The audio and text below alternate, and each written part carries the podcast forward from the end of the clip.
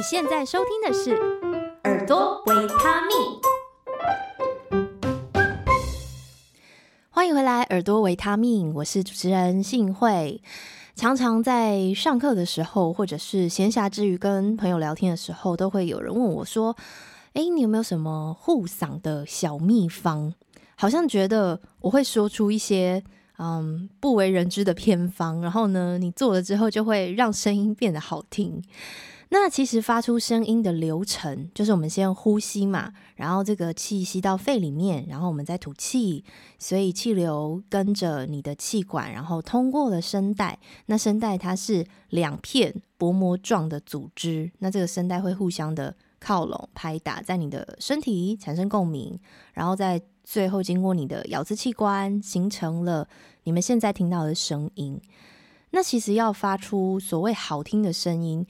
第一个针对呼吸来说，就是身体要够放松。那么气流经过声带拍打的时候呢，我们希望只用到该用的力气，那不该用的力气，像是。喉部外部的肌肉，你可能会看到有些人说话或唱歌的时候是脸红脖子粗，就是你从他的外观会看到他有一些地方在用力。那那些就是我们所谓说的不该用力的地方。那不该用力的地方也要完全的放轻松。其实只要能够达到这一些条件，发声动作基本上就算是协调了，那发出的声音应该不会太难听。好，这些理论听起来。很简单，但是最难的地方，就是因为我们常常处在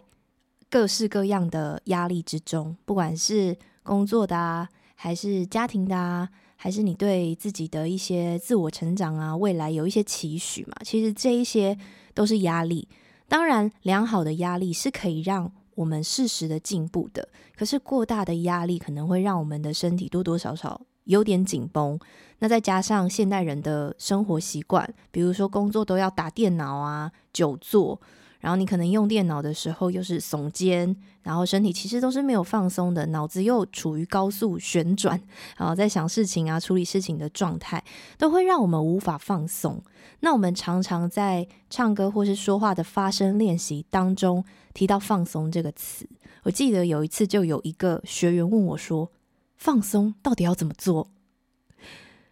我想了一下，我觉得这真的是一个超难的问题，因为放松就是什么都不做。但是对于现代人来说，什么都不做才是最难的。所以我今天要分享的小方法，它看似跟声音没有直接的关系，可是呢，我觉得其实是有相关的。因为我们要找到能够疗愈自己、让自己放松下来的方法，那你的压力就会得到释放。压力得到释放，你更能够心平气和的去观察自己发出声音的动作，哪里紧张了、紧绷了，或是你在做发声练习的时候有什么样的想法，它会让你卡住了，可能做出来的结果不是那么好。那应该要怎么透过这个结果，然后去修正这个过程，一次一次一次的让自己去达到一个最协调发出声音的状态。所以我今天会跟大家分享三个我自己也会去做的小方法。第一个呢，就是瑜伽。那其实我之前大概有两三年的时间是很密集的。在上瑜伽课程，然后后来因为手有点受伤，然后还有搬家的原因，就离那个教室有点远，所以，嗯，就瑜伽就暂时暂停下来了。但是有做过瑜伽的人都知道，它其实是一个很需要你去觉察自己的身体，然后让你自己的头脑暂时安静下来的一个运动。因为那时候我去做瑜伽的时候，其实我就是觉得平常我的头脑太吵了，它有太多太多的想法，然后。很容易让我接近爆炸的边缘。那我觉得去上课的时候是让我自己的大脑休息。嗯，做瑜伽除了可以增进自己的觉察力之外呢，跟声音有关的部分就是，其实我们肩颈到脖子，甚至到嘴巴这一些肌肉，它都是互相相连的，它其实不是独立存在的。像是我们光是说出 muscle。这个词，其实你身体里面大概有两百个小肌肉同时在动，很难想象吧？就是光是说出一个字就需要动用到那么多的肌肉。那所以如果你比如说肩颈啊，常常是很紧绷的，那它其实也会联动到你脖子里面，也许是发生需要用到的肌肉都是紧张的状态。那瑜伽里面有一些动作，它是可以帮助你肩颈放松的。所以如果我自己有时间的话，在上课之前，或是我今天觉得身体特别累，然后没有什么活力的话，我会做一些属于肩颈放松的瑜伽。那如果你自己不知道要怎么做的话呢，我有整理了一个 YouTube 的清单。那我很喜欢这位 Jade 老师他设计的瑜伽课程，因为我觉得他的讲解都非常的仔细。那所以我有把它。跟肩颈相关的瑜伽影片，全部都整理成一个 YouTube 的清单，我会把它放在资讯栏。所以你有需要的话，或者是你想要尝试看看，比如说你今天要用声音，那你就可以在早上啊，或是使用声音之前。抽出一点点时间，它的影片时间都不会很长，就半小时以内，然后有些甚至是十几二十分钟，所以我相信蛮容易可以抽出这样的时间。你就试试看，先做，然后你今天的声音会不会比较松呢？我觉得是大家可以去尝试看看的。好，那如果你觉得做瑜伽太累太麻烦了，而且就是没有什么运动习惯的话，第二个要推荐就很适合你了，就是按摩。按摩也是一个我平常很喜欢拿来疗愈自己的手段。好，其实可以说是一个借口吗？我就会想说啊，按完之后我声音会比较开啊，对我的工作也有帮助。所以呢，我就是要找时间去按摩这样。那按摩的种类呢，其实有分很多种，可以提供给没有按摩经验的朋友参考。我通常都会去找那种可以单独按肩颈的。可以单独按肩颈的好处就是它的时间不会很长，可能是二十到三十分钟。然后通常就是你可以一边泡脚，然后一边有师傅帮你按肩颈，然后也不需要去换衣服。有人觉得可能啊要换衣服啊很麻烦这样子，所以我觉得只按肩颈就是一个蛮好的选择，时间上比较短，比较快速。然后然后就算就算你真的碰到很雷的师傅，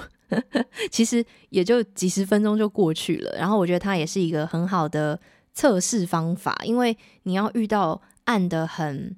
合你的意的师傅，有时候真的需要一点缘分。那我觉得按肩颈就是一个我那个筛选跟搜索的过程。如果我觉得诶，他按的还蛮不错的，就是有按到我的点上的话，那也许我之后要做全身的按摩，我就会考虑找那个师傅。那按全身呢，又有分成油压跟指压。啊、你可以想成比较舒服、没有那么用力的，就是油压，因为它会在你身上推精油，所以有点是用推的方式去帮助你舒缓。那如果你是比较重口味一点，就是你希望压用力一点，压到你酸痛的点上的话，那你就可以选指压。指压它就不会推精油了，它就是类似像按摩的方式，然后帮你全身都按一遍。所以这大概是按摩的种类。然后如果你没有尝试过按摩，然后你也不知道说那按摩的店那么多，那我应该要怎么选择呢？我有个建议，就是大家可以找连锁的，因为我觉得连锁的他们通常会针对那些师傅做一些训练，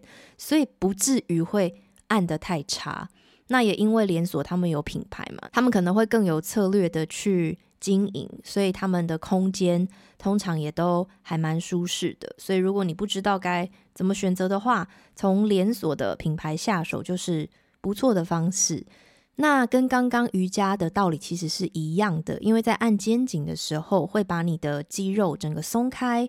所以我确实会觉得按完之后再去做一些发声练习，或者是唱歌，声音会变得比较松，然后喉咙比较没有那么紧的感觉。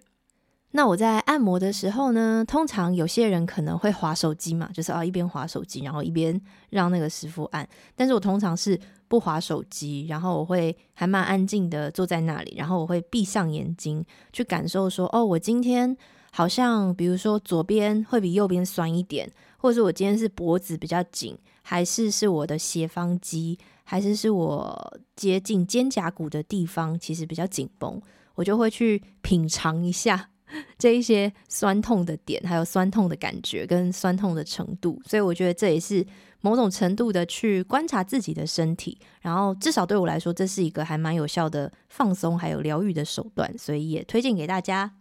最后一个，如果你不想运动，也不想花钱。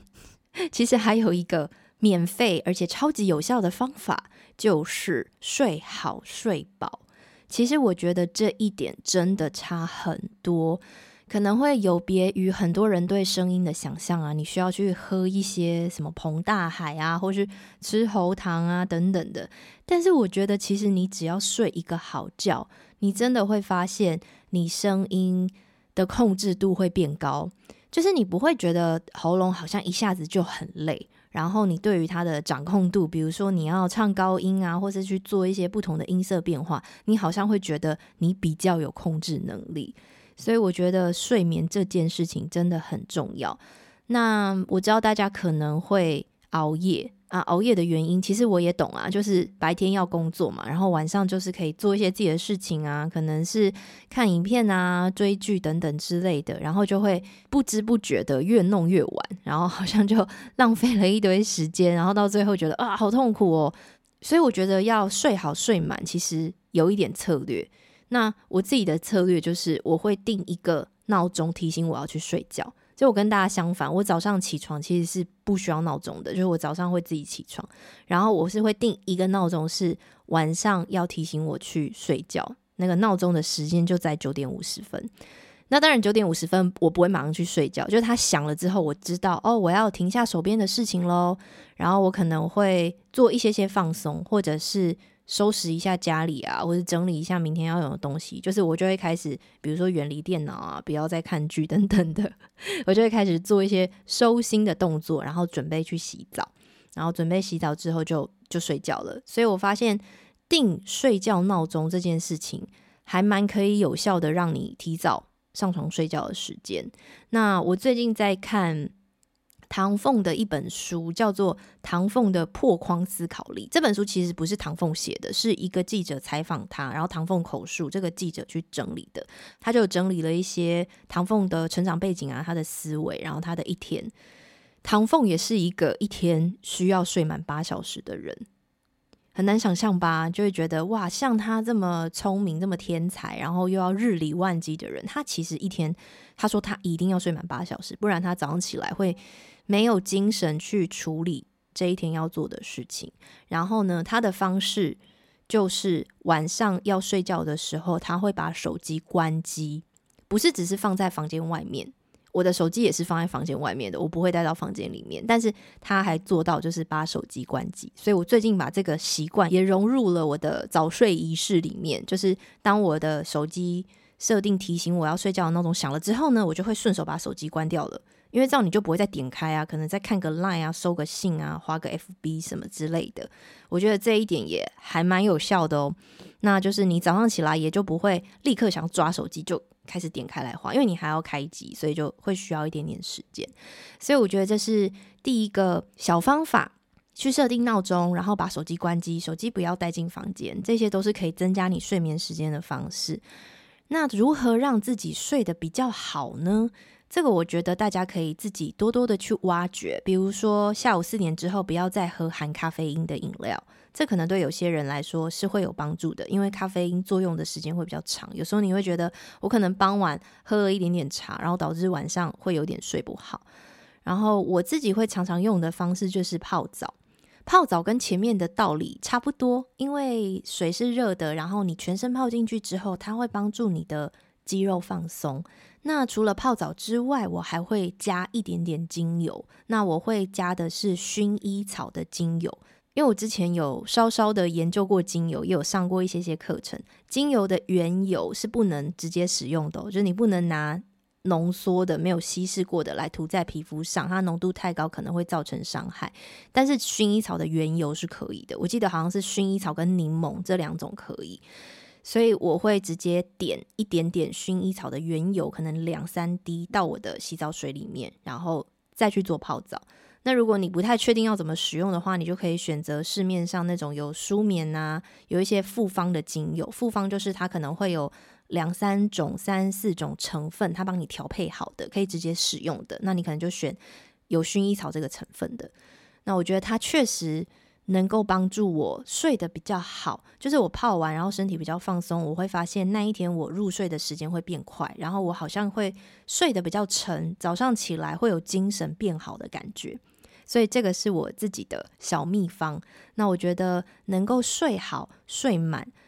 然后去帮助你面对新的一天，无论是在工作上啊，或是在声音的使用上，都是有非常非常大的帮助。所以最后一点，也是我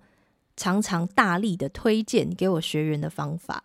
好，今天跟大家分享了三个看似好像跟声音没有直接的关系，但是我觉得其实关联还蛮大的三个小秘方。其实就是照顾好自己的身跟心，自然就能发出好听的声音。那每次我听到那种有一点点沙哑或是紧绷的声音，其实我都会替对方感到有一点担心。因为如果有点沙哑的话，我就会觉得说，诶，是不是可能他有胃食道逆流啊，或者是他的声带会不会出了一些问题？然后或者是有一些情绪、有一些想法，其实就是被卡住了，导致声音的能量也不是流动的。所以我觉得照顾好自己的身与心，维持在一个健康平衡的状态，那么反映在声音上，其实是一个很自然而然的结果。以上就是今天跟大家的分享。如果你还有想要听到我聊什么主题，或是你想要许愿呐，一些采访的来宾，你都可以到我们的节目资讯栏找到听友信箱。你可以直接利用那个听友信箱回馈给我你的想法哦，也很希望大家可以多多的提供我一些素材，因为我看后台其实收听的听众还蛮稳定的，就是有一些人在收听，然后我看他也遍布了全球，就是呃除了台湾以外啊，然后也有美国。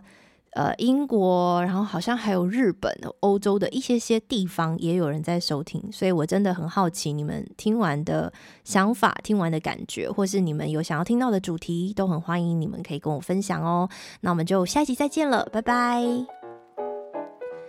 再次感谢你收听到节目的最后，如果对于节目内容有任何心得想法，非常期待听到你的回馈，欢迎在 FB 或 IG 找到我一起聊聊，相关链接都放在资讯栏喽，赶快点过去看看吧，请持续锁定耳朵维他命。